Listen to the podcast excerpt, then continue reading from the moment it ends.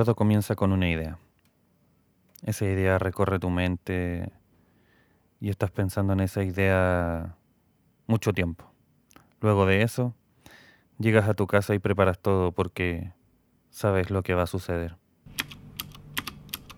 En ese momento empiezas a buscar algo que te satisfaga y que eche a correr tu imaginación.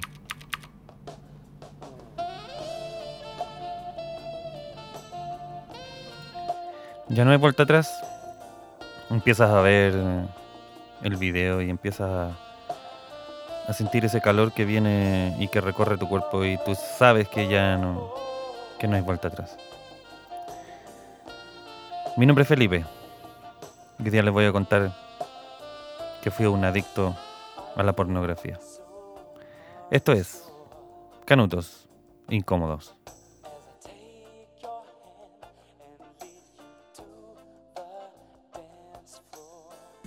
Buenas tardes, buenos días, buenas noches, dependiendo del el momento en el que estén escuchando este capítulo. ¿Cómo están? Wow, tremendo tema. Solo quiero empezar diciendo de que lamentablemente en la mayoría de las congregaciones cristianas la palabra sexo, masturbación, pornografía no son tratadas como debía ser. Y antes de que empiece este capítulo y antes de empezar a hablar del tema que les quiero comentar el día de hoy, quiero hacer una cápite sobre esta canción de mm, George Michael llamada Carlos Whisper, que muchas de las personas, y la incluí aquí porque todos tenemos en nuestro cerebro que es una canción sensual, pero cuando empezamos a leer la letra, la letra es muy triste, es muy triste, y esta canción habla de un amor no correspondido de una persona que está sufriendo porque la persona que ama no es correspondido. Por lo cual siempre me ha quedado la inquietud de que esta canción, más que para hablar de sensualidad o de ese tipo de cosas, es para llorar porque de verdad es muy triste. Yo les recomiendo que busquen la letra de la canción. Es muy triste. Y ahora en el tema que quiero contarles es más que nada como una experiencia, es más que nada un desahogo, es más que nada que ustedes sepan que estos temas que, lamentablemente en algunas iglesias o en la mayoría no se hablan porque sí hay iglesias que tienen tratamiento de estos temas, están mucho más comunes de lo que nosotros creemos. La pornografía es mucho más común y estamos mucho más expuesta a ella que lo que nosotros creemos. Podría citarle miles de eh, artículos y miles de investigaciones científicas que nos demuestran que el consumo de la pornografía no solamente altera nuestro cerebro, sino que también altera nuestra forma en la que nosotros nos relacionamos con los demás.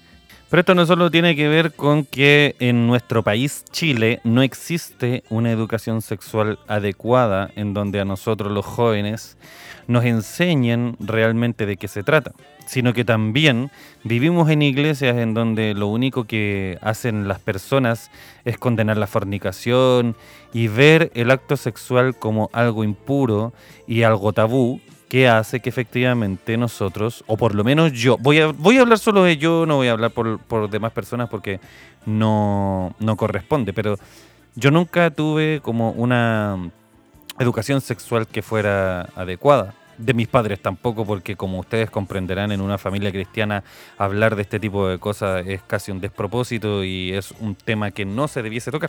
El tema es que crecí viendo información del sexo en otras partes, en el porno, en distintas situaciones, que claramente no son las adecuadas ni tampoco son las que corresponden porque así uno va haciendo su propio camino en la vida sexual. Y dentro de esto está esta palabra que quizás para muchos es tan escandalosa y es tan impura como la pornografía. Ahora, todos sabemos que cuando la Biblia habla de fornicación, no solamente habla de que eh, las relaciones sexuales fuera del matrimonio, porque recordemos que en el momento que la Biblia fue escrita, el matrimonio no existía.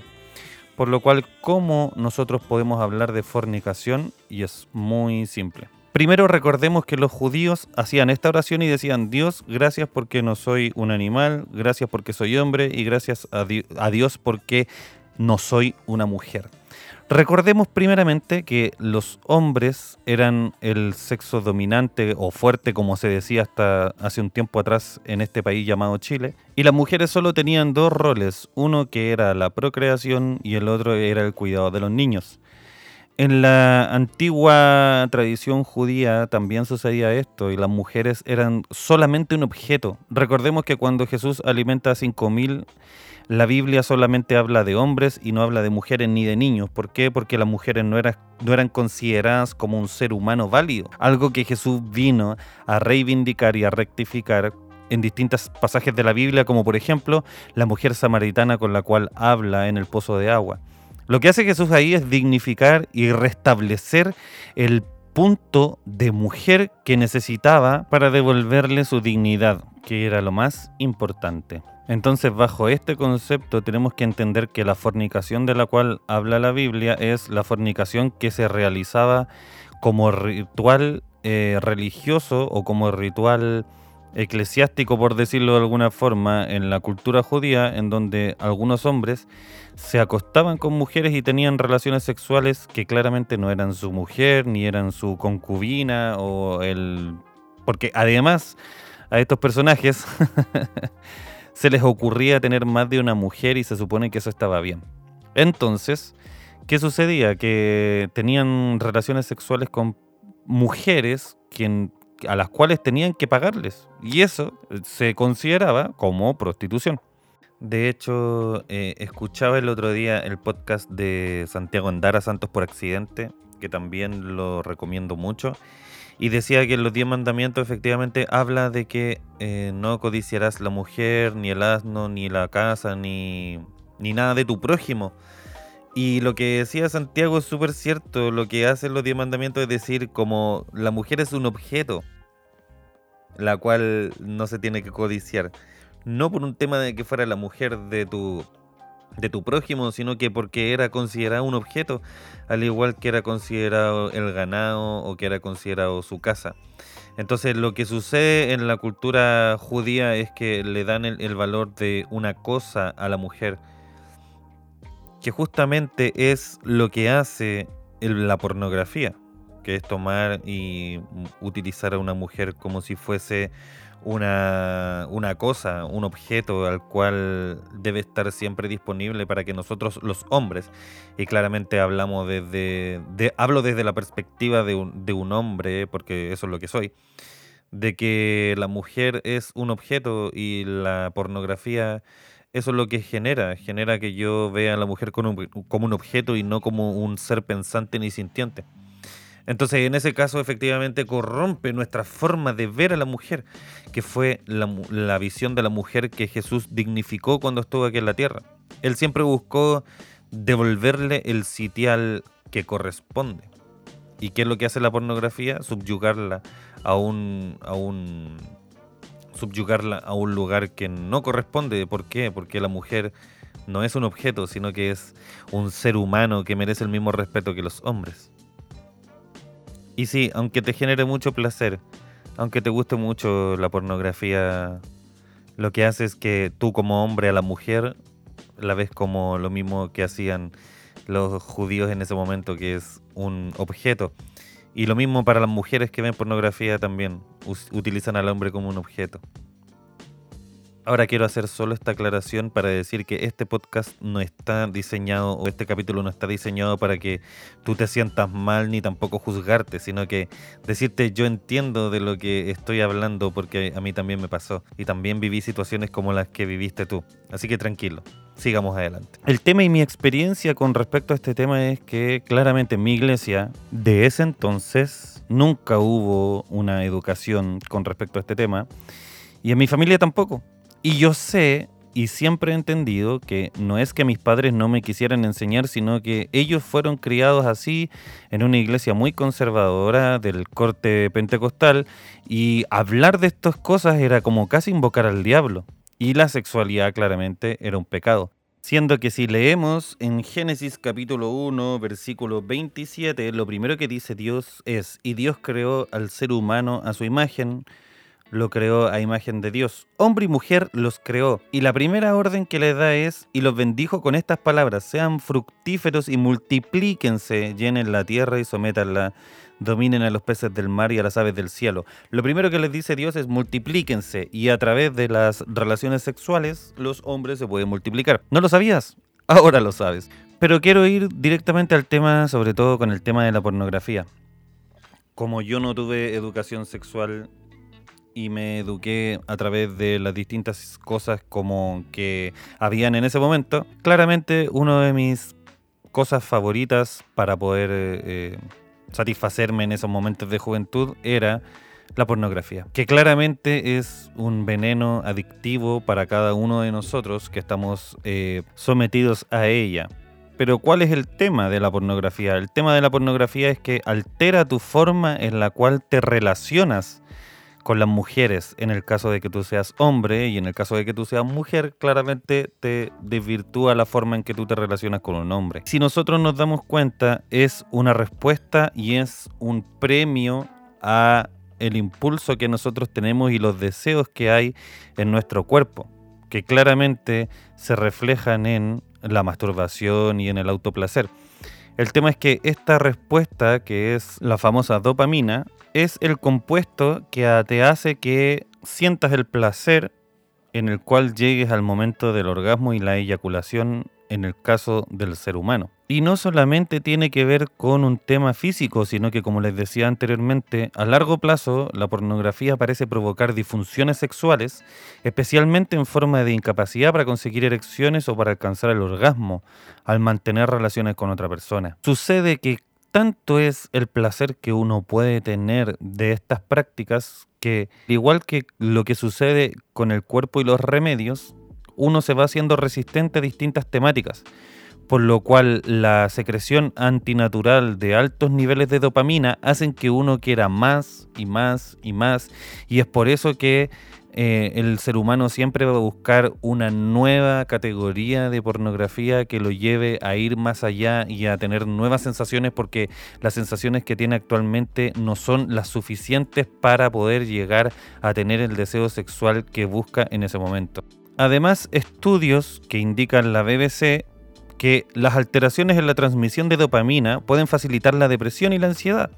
Los resultados obtenidos indican que los consumidores de pornografía manifiestan más síntomas depresivos, una menor calidad de vida y una salud mental más deteriorada que aquellas personas que no consumen pornografía. Otro de los hallazgos concluyentes del estudio es la necesidad de un consumo cada vez mayor en los usuarios compulsivos, incluso aunque no disfruten lo que ven. Esta desconexión entre lo que desean y lo que les gusta es una de las características distintivas de la desregulación del circuito de recompensa. Es por eso que la gente siempre va a querer más y más y va a buscar distintas categorías en la pornografía y los datos recabados, por ejemplo, aquí dice, los datos recabados por Pornhub, que es un sitio de pornografía, revela que el sexo convencional cada vez interesa menos a los consumidores, que lo sustituyen por temáticas como el incesto o la violencia. Entonces, imagínense un joven de 15 16 años explorando su cuerpo, que era yo, buscando identidad sexual, en donde no se podía hablar de sexualidad en la familia, por la formación religiosa, no se podía hablar de pornografía en la iglesia porque era un tema tabú, no se podía hablar en ninguna parte porque la sociedad chilena no lo permitía. Y llega este momento de empezar a descubrir la pornografía.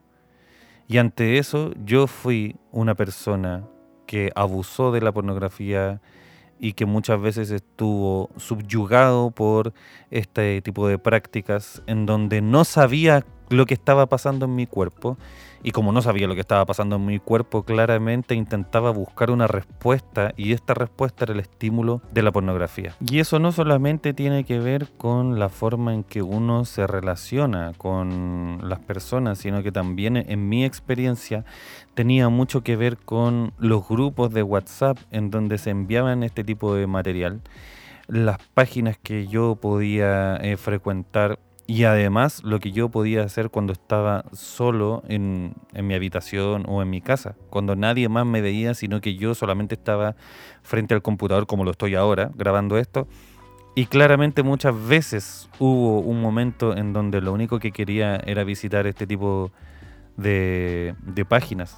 Y eso también condicionó la forma en que yo me relacionaba primero con mi cuerpo, en donde cómo yo me relacionaba con las demás personas, con mujeres, la forma en que yo veía también cómo relacionarme con otras mujeres. Y empecé a vivir eh, con esto, porque claramente todos los hombres, y no solamente los hombres, sino que las personas, todos siempre estamos expuestos a este tipo de contenidos. La sociedad nos llama a consumir este tipo de contenido. Nos dicen que consumir la pornografía está bien. Y si esto un niño de 15, 16 años las escucha, efectivamente va a creer que está bien, pero nadie le dice a las nuevas generaciones que hay cosas las cuales nosotros tenemos que normar. ¿Para qué? Para que no sean dañinas y para que no vengan estos momentos en donde los deseos sexuales sean tan incontrolables que uno pueda después tener problemas sexuales de disfunción eréctil o de cómo comportarme frente a otra persona. Si tú eres hombre, solamente déjame decirte que yo hasta el día de hoy estoy peleando contra la pornografía. La vemos en la televisión, la vemos en los chistes de distintos humoristas, las vemos en lo que nos venden, cómo nos venden una cerveza, cómo nos venden distintos productos. En ese momento nos están vendiendo pornografía, nos están vendiendo mujeres que claramente están con poca ropa o que están siendo hipersexualizadas para que nosotros en nuestro cerebro creamos que ellas están deseosas de que nosotros las tomemos como, como nuestras mujeres y podamos eh, disfrutar de sus órganos sexuales, pero eso no es así. Generalmente en la pornografía te muestran a una mujer o a un hombre deseoso de que el otro pueda realizar o tener relaciones sexuales y eso no es así. En la práctica, cuando uno tiene relaciones personales con otra persona, sentimentales, no necesariamente esas personas están deseosas de que nosotros podamos eh, estimular sus órganos sexuales, sino que todo lo contrario. Esto se da ya cuando existe una complicidad o cuando existe una atracción mutua, pero no siempre la mujer va a estar deseosa de poder tener prácticas sexuales y el hombre tampoco. Bueno, sí, en, el hombre quizás puede ser mucho más, como nosotros, como hombres, estamos cada día más expuestos a temas de esta índole y eso también nos hace que nosotros despertemos nuevas sensaciones o nuevos deseos en nuestras vidas. Pero por eso es muy importante preguntarte, ¿y qué estás consumiendo? ¿Qué estás viendo? ¿Cuál es el contenido que estás viendo cada cierto tiempo? Eso también define la forma en la que tú eres eh, impactado por este contenido. Cuando hablo de este contenido también tenemos que hablar del soft porn, del porno soft. ¿Y qué es lo que es eso? Podemos ver que el porno soft es como, no es algo explícito, sino que es, por ejemplo, es un porno suave, que es un género pornográfico en el que no se muestra el acto sexual explícito. Y podemos ver que las redes, que, TikTok, que Instagram están llenos de este contenido que hacen mujeres que venden los famosos packs o que tienen sus cuentas en OnlyFans que claramente no muestran el 100% de su cuerpo, sino que de forma sugerente muestran algunas cosas, lo que hace que nosotros también entremos en este deseo de querer más y de verlas quizás con un menor ropa o ver eh, sus órganos sexuales. Ya, y aquí quiero hacer un alto porque muchos van a decir, oye, pero ¿cómo? Le estás echando la culpa a la mujer porque ellas son las que muestran y ellas son las que suben esas fotos y estás exculpando a los hombres. Pero ojo, ojo ahí, quiero hacer solo un alto para decir, Jesús cuando habló de esto, ¿qué dijo? Aquí hay dos temas súper importantes. El primero que dice Jesús en Mateo 18, que efectivamente nosotros tenemos que tratar de hacer no pecar a otras personas. De hecho, el versículo 7 dice, ¿qué aflicción le espera al mundo? Porque tienta a la gente a pecar. Las tentaciones son inevitables y quizás ver ese contenido que aparece de algunas cuentas de memes es inevitable y te va a aparecer. Pero ¿qué aflicción le espera al que provoca la tentación? Por lo tanto, si tu mano o tu pie te hace pecar, córtatelo y tíralo. Es preferible entrar en la vida eterna con una sola mano o un solo pie que ser arrojado al fuego eterno con las dos manos y los dos pies. Entonces, si tú ves ese tipo de contenido, aléjate de él. Si te aparecen personas que están vendiendo ese tipo de contenido, aléjate de él. Es preferible entrar a la vida eterna alejándote de esas cosas que caer en el infierno. Pero no le eches la culpa a las demás personas, sino que tú ten la, la, suficiente autocrítica para decir, yo me tengo que alejar de esto porque esto me hace mal y no me conviene. Que hay muchos cara de palo, sí, lo voy a decir. Nunca había dicho esto antes, pero hay muchos cara de palo que dicen, no, es que el diablo me tentó, entonces yo caí porque soy una inocente paloma. No. Recordemos lo que le pasó a Adán cuando cuando Dios les, preguntó por qué habían comido del fruto que no debían comer. Y él en vez de ser autocrítico llegó y le echó la culpa a la otra persona. Si tú estás expuesto a este tipo de situaciones, sal de ahí y sé lo suficientemente autocrítico para decir, esto no me hace bien, por lo cual yo me tengo que alejar. Como decía lo que leímos en Mateo 18, efectivamente las tentaciones son inevitables. Efectivamente vas a tener muchas tentaciones en tu vida pero recuerda siempre que tú tienes la primera posibilidad de salir arrancando de ahí y no, y no ver ese tipo de cosas que te dañan. Luego de este paréntesis, sigamos. Y esto también afecta, porque es una forma en que tú empiezas a entrar en este mundo, del cual la única forma que tienes para poder salir es eh, llegando a las páginas o, llegando al contenido pornográfico para luego consumar el acto con una masturbación o el autoplacer generado por este tipo de situaciones. Entonces la conclusión es, la pornografía está mucho más cerca nuestro de lo que nosotros mismos creemos.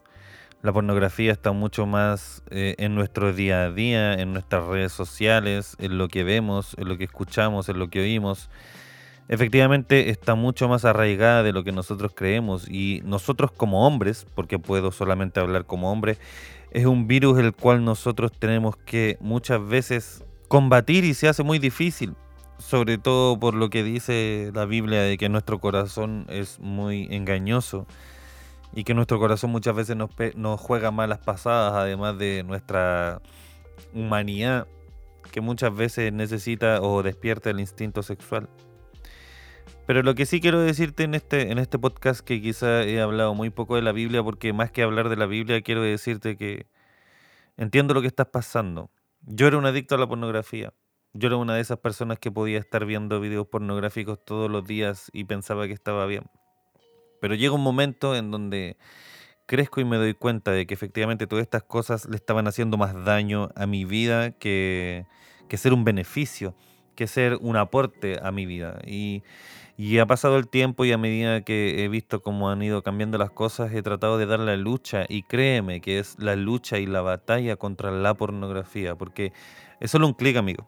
Amiga, es solo un clic.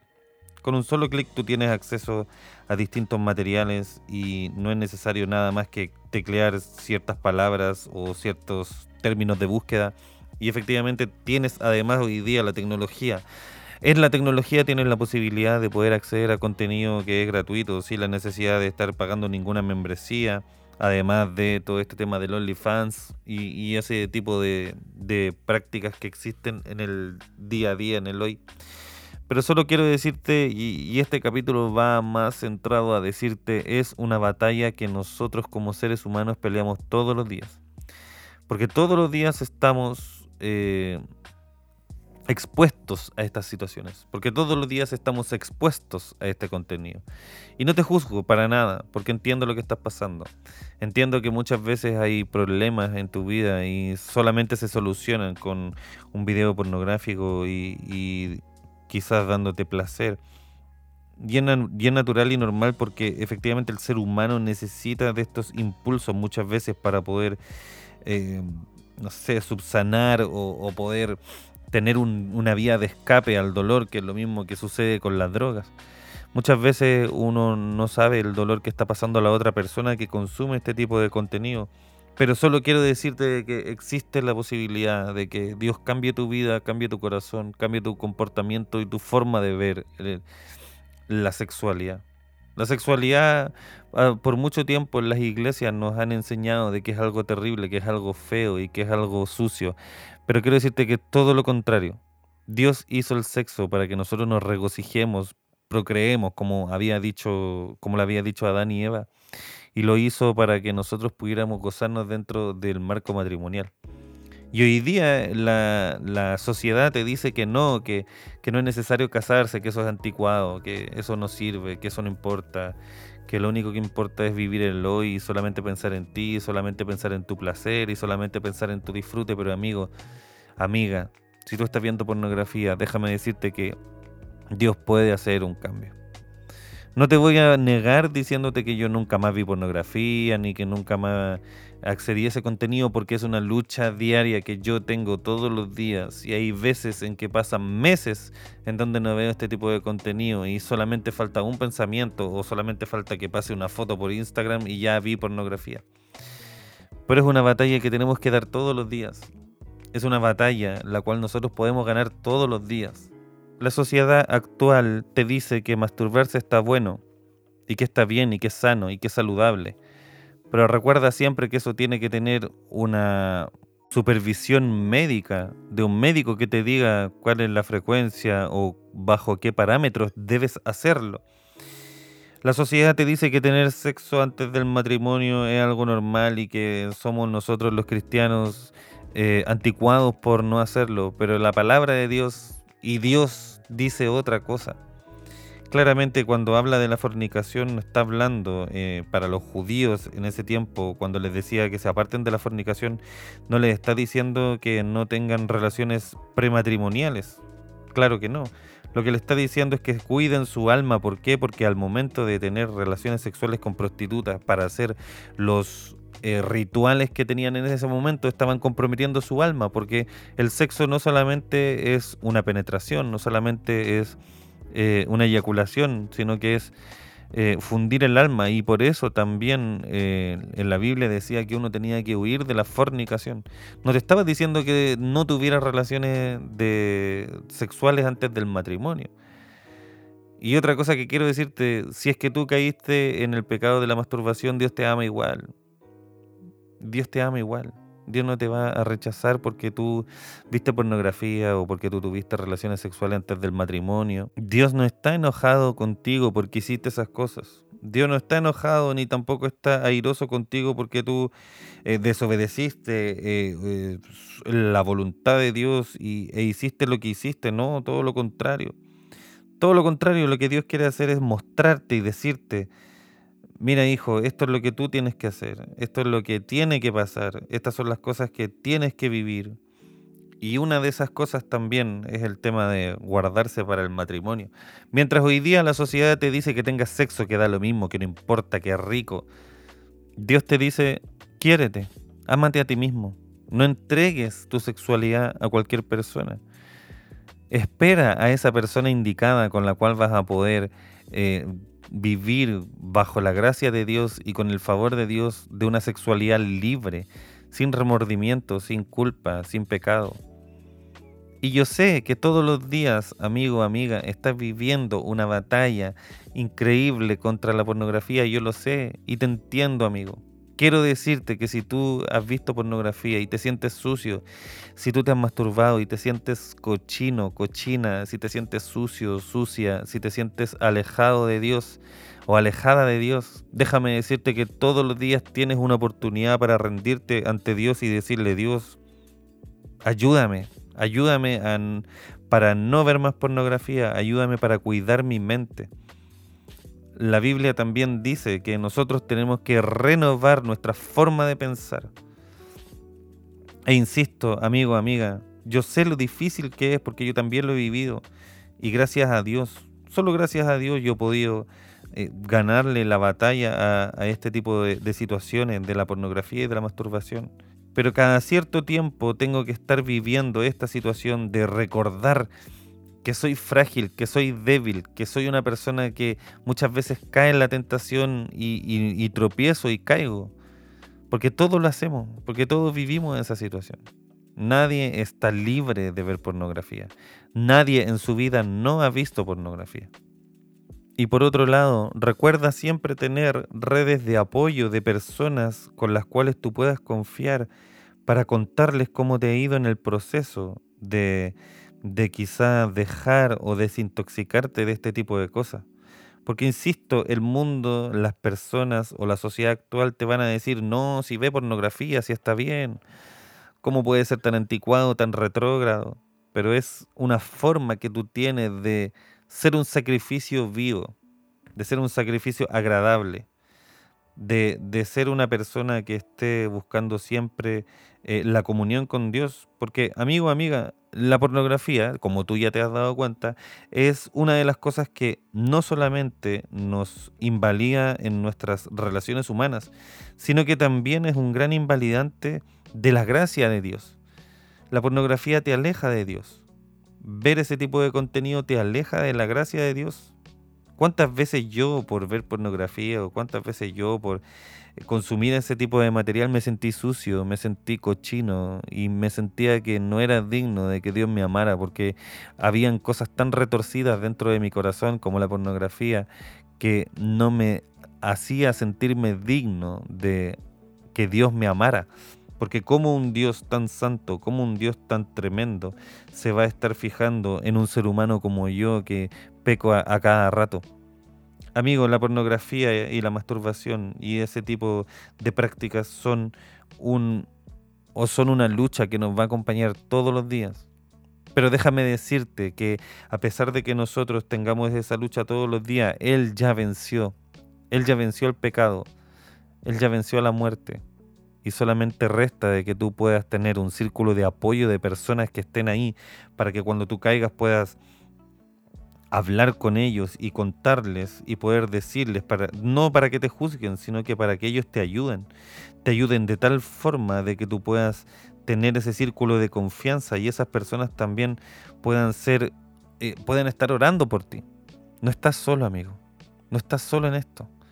Somos miles y somos millones de personas que estamos viviendo en esta lucha tremenda que tenemos todos los días cuando el mundo nos bombardea, y cuando digo el mundo, la sociedad nos bombardea, cuando la publicidad nos bombardea, cuando todas las cosas nos bombardean y nos dicen, no, si ver pornografía está bien, cuídate, amigo, cuídate, amiga, cuida tu cuerpo. Pero no, no, guardes tu cuerpo como porque Dios te va a castigar si tú fornicas o si tú, o si tú ves pornografía, Dios te va a castigar. No, no, hazlo como un acto de amor. Y como un acto de amor, Felipe, ¿qué, qué, está pasando por tu cerebro? ¿Cómo, ¿Cómo puede ser un acto de amor? Dios dice que nosotros tenemos que cuidarnos. Cuídate tú, cuida tu mente. Cuida y revisa tu algoritmo de Instagram. Ve y revisa tu algoritmo de TikTok. Y si te está... Eh, a mí lo que me sucedió y que me, me ayudó mucho fue empezar a cambiar el tipo de contenido. Por ejemplo, cuando salía una mujer en bikini o cuando salía una mujer que yo sabía que, que iba a ser un problema, ¿qué es lo que hacía yo? Le ponía la opción que dice ver menos contenido que este. Y así tú vas limpiando tu red, vas limpiando las cosas que ves, vas limpiando la forma en la que el contenido se te va a mostrar. Amigo, hombre y amiga mujer, si tú estás en un chat donde tienes amigos que mandan eh, pornografía, sal de ahí, sal de ahí, no te quedes ahí. No, no, te, no, no te quedes ahí porque sabemos que eso es una de las cosas con las cuales nosotros tenemos que estar lidiando y tenemos que estar batallando todos los días. Si te mandan pornografía, bórrala. Si te mandan contenido erótico, bórralo. ¿Para qué te vas a poner a... ¿Para qué vas a tentarte a ti mismo? Si tú sabes que eres débil y que te gusta ver ese tipo de contenido, trata de bajar al mínimo las instancias en las cuales tú compartes ese contenido. Pero lo más importante, amigo o amiga, no estás solo. No estás solo. Somos muchas personas las que estamos viviendo bajo lo mismo. Si tú tuviste relación antes del matrimonio, Dios te sigue amando igual. Si tú te masturbaste o si tuviste pornografía, Dios te sigue amando igual. Y va a llegar el momento que, que, que tú vas a poder disponer tu corazón y decir, Dios, yo ya no quiero esto. Necesito cambiar. Necesito que haya una transformación en mi vida. Y va a llegar ese momento en donde Dios te va a dar la posibilidad de que tú puedas cambiar el chip de tu mente y darte cuenta de que cosas como la pornografía no están bien y que en vez de ser una cosa constructiva para tu cerebro, es algo que te va destruyendo a diario. Y si tú eres un adicto a la pornografía, como me pasaba antes a mí, lo primero que tienes que hacer es confesarlo y decir, sí, yo tengo problemas. Luego de eso tienes que buscar, igual como suena extraño, pero es igual que los adictos a cualquier tipo de, de, estupefaciente. Tienes que vivir un día a la vez. Un día a la vez, sabiendo de que van a haber momentos en los que vas a caer, en los que te va a costar, en los que va a ser casi imposible poder resistirse. Y si tú sientes que a lo mejor eh, eh, tienes algún problema o que necesitas ayuda, anda y, consulta ayuda profesional. Consulta ayuda profesional. Anda al psicólogo, anda al psiquiatra, anda a un sexólogo, a un terapeuta. Porque está bien. Está bien sentir ese tipo de situaciones. Y, y no porque tú eh, veas pornografía eres peor o menor o mayor cristiano. Porque es algo tan común si tú supieras lo común que es el tema de, eh, estos dos temas, te darías cuenta de que hay muchas personas, quizás, y sí, lo voy a hacer, quizás tu abuelo, tu papá o tu mamá también tienen que lidiar con la pornografía. Yo sé que les voy a dar imágenes mentales que son muy fuertes para algunas personas, pero sí, ellos también tienen, y todos tenemos, hasta tu pastor de tu iglesia tiene una lucha con la pornografía hasta el Papa, no sé, voy a, estoy intentando poner como ejemplos de personas que tú dirías, no, pero es que cómo puede ser. Sí, ellos también tienen problemas y ellos también tienen que, ellos también tienen que luchar con esto, porque todos somos seres humanos y este es un problema que nos atañe a todos. Amigo, amiga, podría decir tantas cosas. Lo único que puedo decir para finalizar es, estoy en una batalla contra la pornografía y la masturbación. Una batalla que vivo todos los días. Que como hace un tiempo atrás fui adicto a este tipo de situaciones, la estoy luchando todos los días. Y todos los días le pido a Dios que me ayude para yo no caer. No sé si mañana voy a caer. No sé si más rato voy a caer. No sé si al terminar este podcast voy a caer. No sé si después de la iglesia voy a caer. No tengo idea. Pero lo único que sí te puedo decir, amigo o amiga, es que si a lo mejor tú también te encuentras en esa misma situación, no estás solo. No estás solo. Si necesitas hablar con alguien, si necesitas hablar de este tema con alguien, puedes acudir primeramente a la cuenta de Instagram, Canutos Incómodos, y conversemos este tema, hablemoslo. Y si necesitas más ayuda aún, puedes ir al psicólogo, puedes ir a un sexólogo, puedes ir a, una persona que, pueda ayudarte con respecto a esto. Pero lo más importante, antes de cualquier, antes de ir a cualquier tipo de persona, anda y entrégaselo a Dios. Entrégaselo a Dios. Y dile, Señor, necesito ayuda. Ayúdame. Y Dios te dará la sabiduría para saber quién es la persona que te puede ayudar. Pero amigo, amiga, en esta situación no estás solo. Somos millones de personas en el mundo que luchamos contra este maldito virus de la pornografía y de la masturbación. Dios puede transformar vidas. Dios puede hacer que esto solo sea un mal recuerdo en tu vida. Solamente tú tienes que dejar que la luz de Cristo te alumbre y buscar ayuda si es que lo necesitas haz todo lo que esté en, tus manos, haz todo lo que esté a tu alcance para ganar esta lucha. Y cualquier cosa, aquí vamos a estar siempre. Para poder ayudarte, para poder aconsejarte, para poder darte una palabra de sabiduría. Recuerda, no estás solo, no estás sola. La pornografía está mucho más arraigada de lo que tú y yo creemos. Pero aquí estamos somos muchos que amamos y queremos obedecer la voz de Dios, cuidar nuestros cuerpos, cuidar nuestra salud mental, que es lo más importante, para vivir plenos y no tener que estar viviendo a escondidas ni tampoco avergonzados por las situaciones que vivimos cada día. Si tú ves pornografía y si tú te masturbas, lo entiendo. Y créeme que lo entiendo, porque yo también lo he hecho. Pero Dios sí quiere hacer un cambio. En tu manera de pensar, en tu manera de vivir y en la forma en que tú vives tu sexualidad.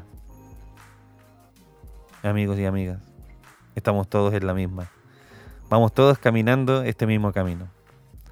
Y recuerda que no queremos caerle bien absolutamente a nadie.